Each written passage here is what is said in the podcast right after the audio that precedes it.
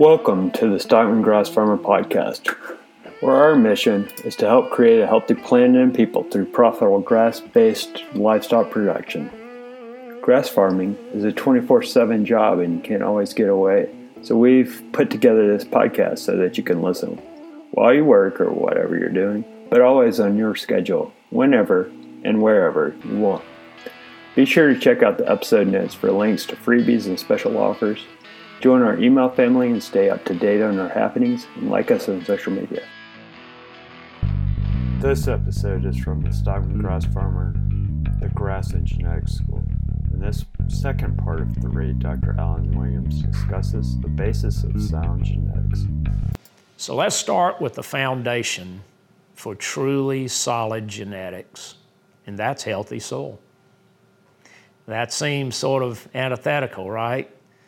You would think I would start with some kind of genetic factor or EPDs or EBVs or pedigrees or DNA markers or whatever, or even crossing of breeds or strategies for line breeding. And we're going to talk about all of that. But the foundation, if you want truly solid genetics, you got to start with the foundation of everything, of all of life, and that's the soul. And that gets us to regenerative agriculture. So, regenerative agriculture is farming and ranching in synchrony with nature and the four ecosystem processes to repair, rebuild, revitalize, and restore ecosystem function, starting with life beneath the soil and expanding to life above the soil. Success hinges on applying the six principles of soil health and the three rules of adaptive stewardship, and it allows us to be able to have continuous improvement of our degraded soils, ecosystem, and climate. Here's the four ecosystem processes. This is what we have so heavily damaged, and this is why we have broken genetics today and epigenetics. Energy, water cycle, mineral cycle, and community dynamics.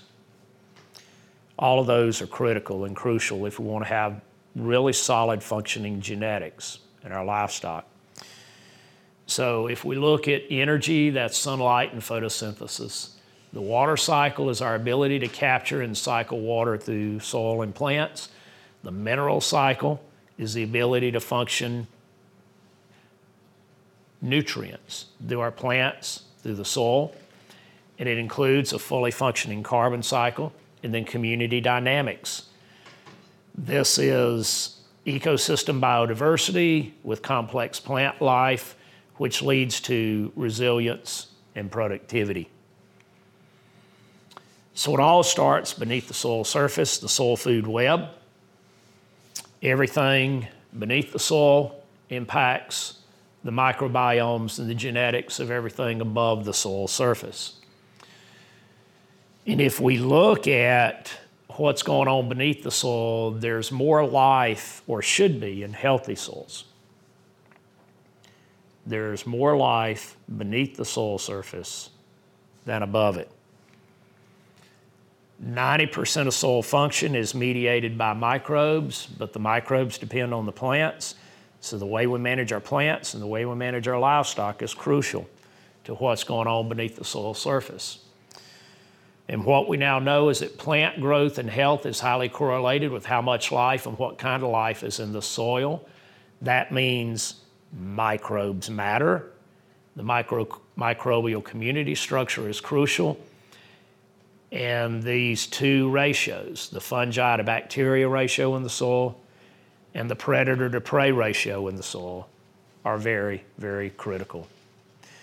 The, these two things right here, most people from a genetic standpoint never even consider those or think about them. But those two things have a profound impact on epigenetics far, far more than we may ever think. Far more. So the more we do to get those two things right, to have fungi and bacteria and balance in our soils and to have that predator to prey relationship in the soil correct, the better our genetics are going to be. So let me ask y'all a question. In the vast majority of soils, not just in North America, but globally today, where do we stand with that fungi to bacteria ratio? What do you think most of our soils are today? Too high in bacteria. Okay.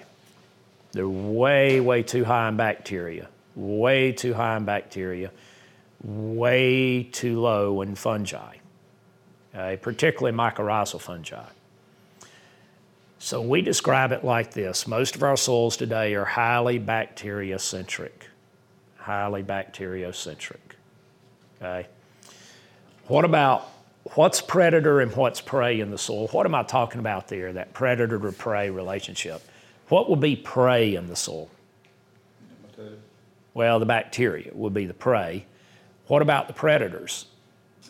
Nematodes. Okay? Nematodes would be one of the predators. What, what else could be a predator in the soil? Protozoa. Protozoa. So, protozoa and nematodes are both key predators in the soil that prey upon the bacteria and keep the bacteria in check.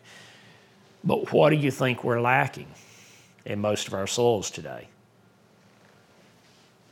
The predators, those beneficial nematodes and protozoa that prey upon those bacteria. So we're heavily lacking those. This is what an acre of very, very healthy soil should look like in terms of numbers of microorganisms and in their total weight in the top six inches of that soil per acre. So, you know, we won't talk about it in terms of numbers per acre. That almost reaches our national debt figure, not quite, but uh, so we'll talk about it in terms of pounds. So in bacteria in healthy soil, we should have 2,600 pounds or more per acre. Actinobacteria, 1,300 pounds or more. Fungi, 2,600 pounds or more. Algae, 90 pounds or more. Protozoa, 90 pounds or more. Nematodes, 45 pounds. Earthworms, 400 plus pounds. Insects and arthropods, 800 plus pounds. How many of you can say in an acre of your soil today that you could stick a shovel in the ground and find those kinds of numbers? Very few of us, right? Very few of us. Now, we have um, on, on a number of regenerative farms and ranches that we're working on now, we've made enough progress that in doing earthworm counts and all of that, um, we have found um, upwards to more than 2 million earthworms per acre now. More than 2 million earthworms per acre. So we have been able to make significant restoration. So, what about the role of these microbes in the soil? Well, one is the production of glomalin, which is a soil glue. It glues these particles together to produce aggregates. Now, why are aggregates important? holds the soil together. Exactly. Aggregates are important because they hold the soil together. And what does that do? They glue the smaller particles together to make much larger particles. And what does that do?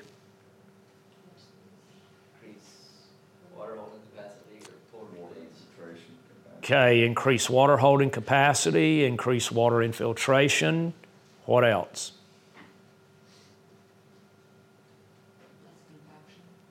Far less compaction. What else? How about oxygenation of the soil? What do these microbes require? Are they like us? Are they living, breathing organisms? Yeah. So they require oxygen, they require water. So the more aggregates we create in the soil, the more microbes we can have, and the better they're going to function. Now, why is that important genetically?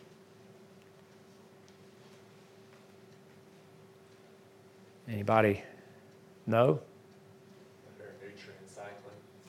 Okay, they're nutrient cycling. And because overall, because the microbiome is the microbiome is the microbiome.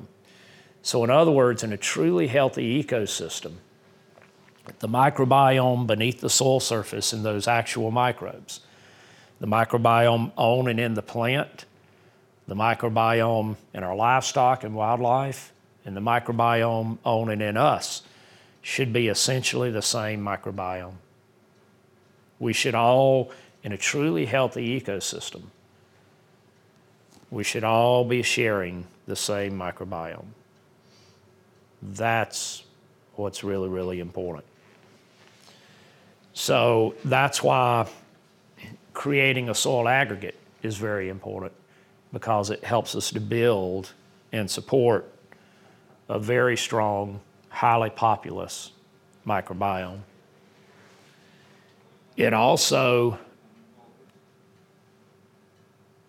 facilitates nutrient exchange and water movement, reduces ponding and runoff, slows down the rate of water entering the aggregate, and these aggregates also act as a soil carbon vault, okay? And this is where these microbes live.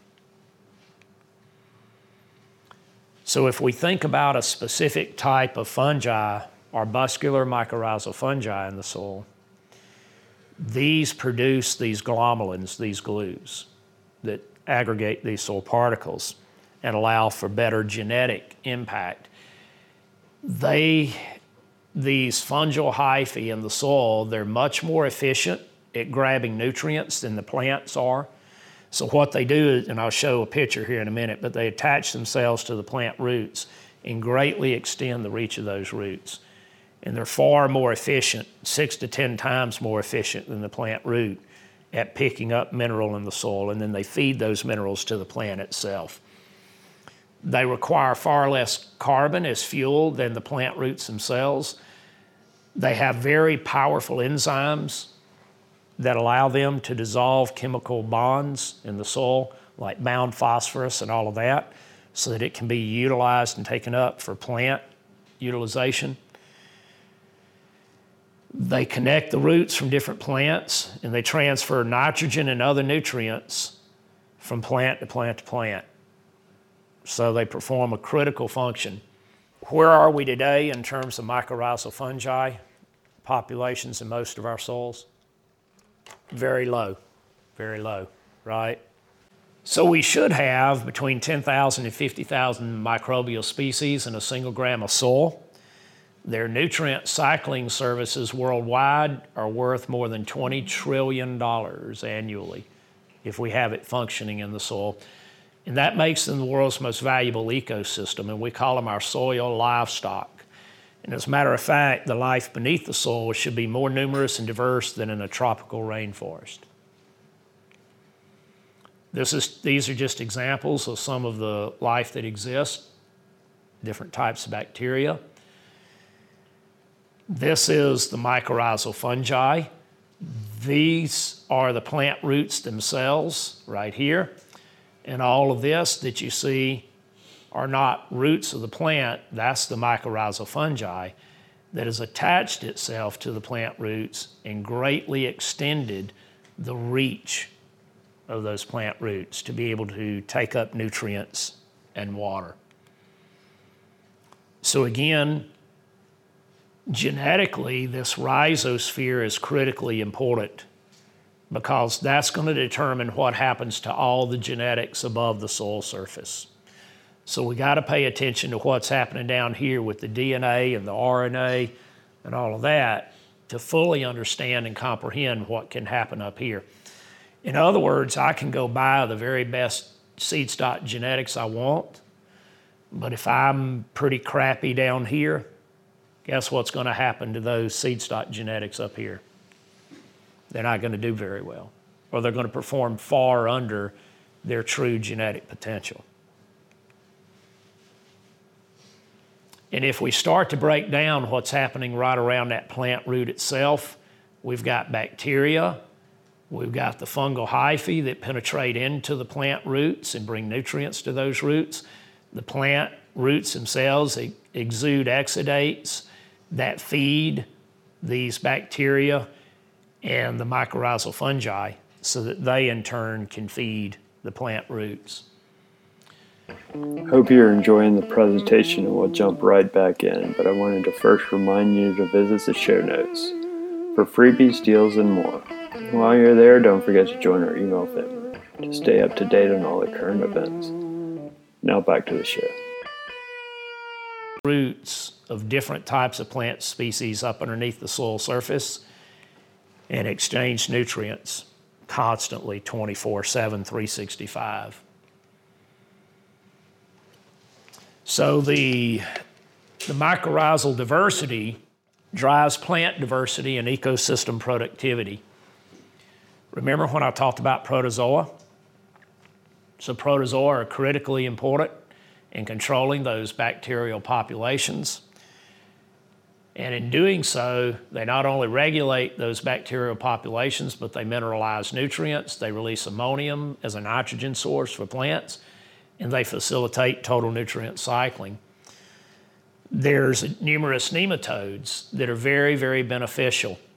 And we need these beneficial nematodes to control disease and cycle nutrients, to disperse microbes, and for disease suppression and development. And most people think of nematodes as what? The cause of disease, right? And issues. And there are some that are not favorable. But many nematodes actually are highly favorable for this reason.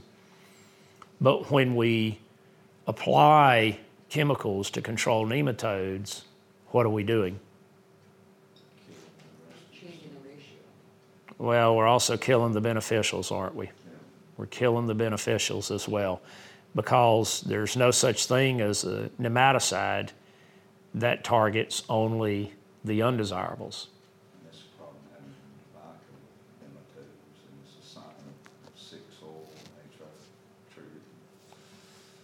Exactly right. So, as you stated, the problem that we have is that, you know, the non beneficial nematodes are a sign of a degraded system in sick soil. They're a sign of a degraded system in sick soil, uh, as well as plant fungal diseases. They are a sign of a degraded ecosystem and a sick soil, as well as many of our livestock diseases and maladies. They are, they are a sign of our degraded ecosystem and sick soil. So, what are some of the indicator species that we need to be paying attention to? Well, insects, arthropods, we should just have huge arrays of them in healthy farms, healthy ranches out in our fields you should see a lot of this spider webs. If we've got a lot of insects, we're going to have a lot of spiders. These spiders are the predators, right? And so if we've got a lot of prey, then we're going to have a lot of predators showing up. So we actually want to see a lot of spiders. Earthworms. We should be seeing a ton of earthworms and earthworm castings. and all of those castings and the dead and dying insects on the soil surface become new organic matter, new carbon. Remember how many total pounds did we say of microbes and insects and earthworms should we have in a single acre of healthy soil? Okay, it, it, it was more than three total tons, right? So think about that. Think about how much three tons of dying organisms can contribute to new organic matter and new carbon per every acre of soil if we just have those there. It's enormous. It's an incredible contribution. Dung beetles. How many of you have dung beetles today? Good, good, good, good. What's one of the major reasons most people don't have dung beetles today? Okay, any of the dewormers. Yes, ivermectin, but any of the dewormers. Because they all not only kill the target organism, the internal brown stomach worms and other things that we're targeting, but they also kill dung beetles, earthworms, and many other types of beneficial insects. So as we use a lot of dewormer, we actually are harming other life as well. So the more we can move our way away from that, the more we're going to see the return of the beneficials that are going to be very good for us and our livestock. So now let's relate that back to genetics and epigenetics. So as we use a lot of chemical dewormers and those types of things, how, how do you think that affects the epigenetics of our animals? Negatively. Negatively, exactly. And when we get into our epigenetics presentation, we'll talk more specifically about how and why. But yes, negatively. A lot of different types of dung beetles, many, many different species worldwide, but three main classes. We call them drillers, dwellers, and tumblers or rollers. Okay, are the three main classes of dung beetles you're likely to see. And here's just an example of some of them that you could see here in North America. We'll see the return of pollinator insects. How do they play a role in epigenetics?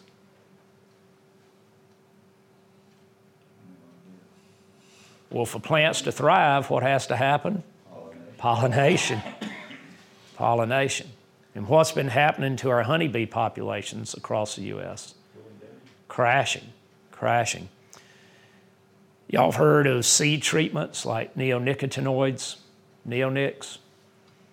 Do you know that there's enough neonic on a single kernel of corn to kill over 100,000 honeybees? The neonic on a single kernel of corn can kill over 100,000 honeybees. Do you know that there's actual farmers today? I'm not talking about non farmers, farmers today that have never seen a yellow kernel of corn? Now, why is that? They think kernels of corn are a different color. What color do they think they are? Okay, the purplish or the orange, depending on the specific seed treatment that's on them. They're colored the color of the seed treatment, right? Many farmers today think that's the color of the seeds that they plant. But yet they're harvesting the yellow corn and they're literally not making that connection.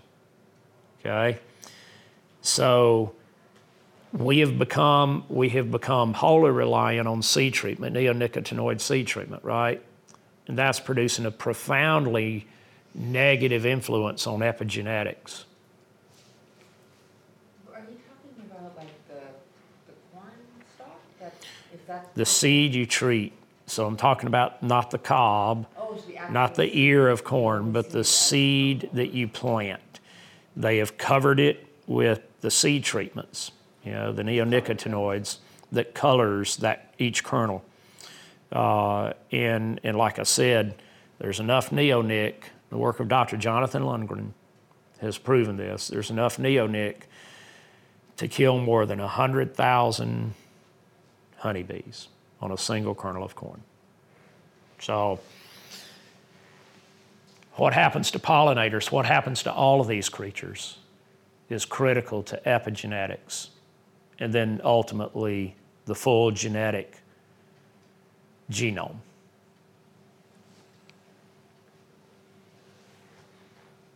And even to that critter, y'all know what that is?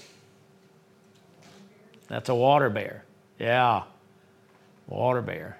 As a matter of fact, that's the toughest creature ever. Mm-hmm. Toughest creature ever. They can, they're microscopic and they look like, you know, they have that teddy bear look to them or whatever, but it's the toughest creature known to man. That's what highly aggregated soil looks like. That's what we want to be able to achieve. And this is what they look like microscopically, those aggregates. So you should see aggregates clinging to roots of your plants. And aggregates are the lungs of the soil, the lungs of the soil. Very critical, very critical to the soil being able to function properly. I'm going to show you some stuff later today that basically is representative, unfortunately, of the vast majority of soils across North America. Brix. How many have heard of Brix? BRIX. So the higher the Brix, the healthier the animals are going to be, um, and therefore epigenetically, they're going to perform a lot better. So it profound, it positively higher Brix positively impacts epigenetics, positive epigenetics.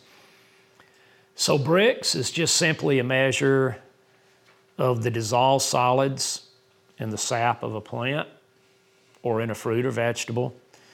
And those dissolved solids represent, yes, sugars. Many people think that we're measuring just sugars when we measure Brix, but we're measuring far more than that. We measure minerals, amino acids, proteins, lipids, and pectins. So it's really a measure of nutrient density, nutrient density in that soil or in, in that plant. And we can measure it using a refractometer, either a digital or optical type. Pretty simple to do this. You just um, pluck the plant leaf material. I form a ball with it, roll it around in my hand until I feel moisture on the palms, and then put it in the reservoir of a garlic press or a vice press. And then we just squeeze out the sap onto the stage of a refractometer, hold that up to the sunlight, and measure the Brix.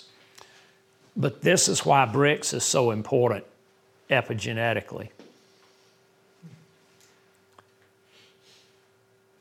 Higher Brix forages increase animal performance and increase animal health, period. Higher Brix in the plants themselves makes them more drought tolerant, more frost and freeze tolerant, and greater resistance to disease and pest. Does every bit of that influence epigenetics? You bet it does. Hugely, hugely influences epigenetics. And we know this we've done more than 20 years worth of research in Brix. The higher the Brix, the greater the gain's going to be on our animals. With 3% Brix being our base, for every 1% increase in Brix in our forage species over that 3% base, we get an additional tenth of a pound average daily gain. Now think about that.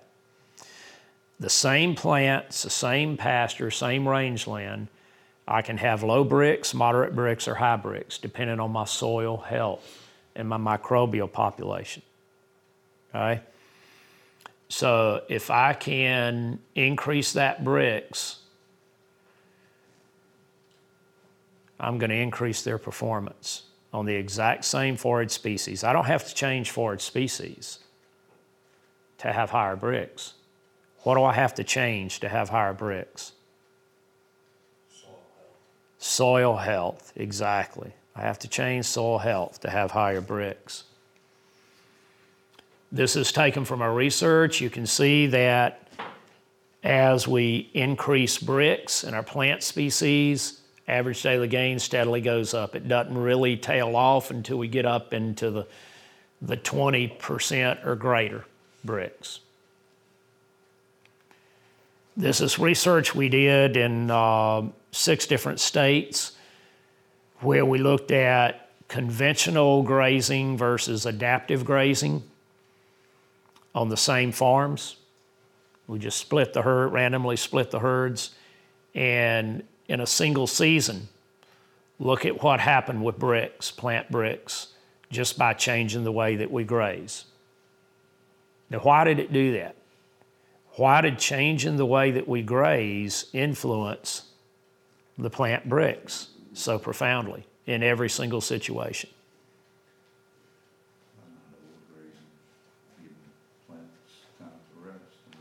Okay.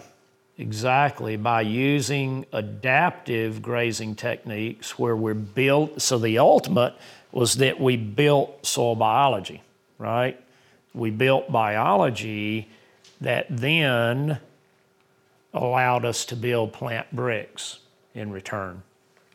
I hope you enjoyed this presentation. Well, check out the episode notes. And always remember the advice from cows and be outstanding in your field. See you next time.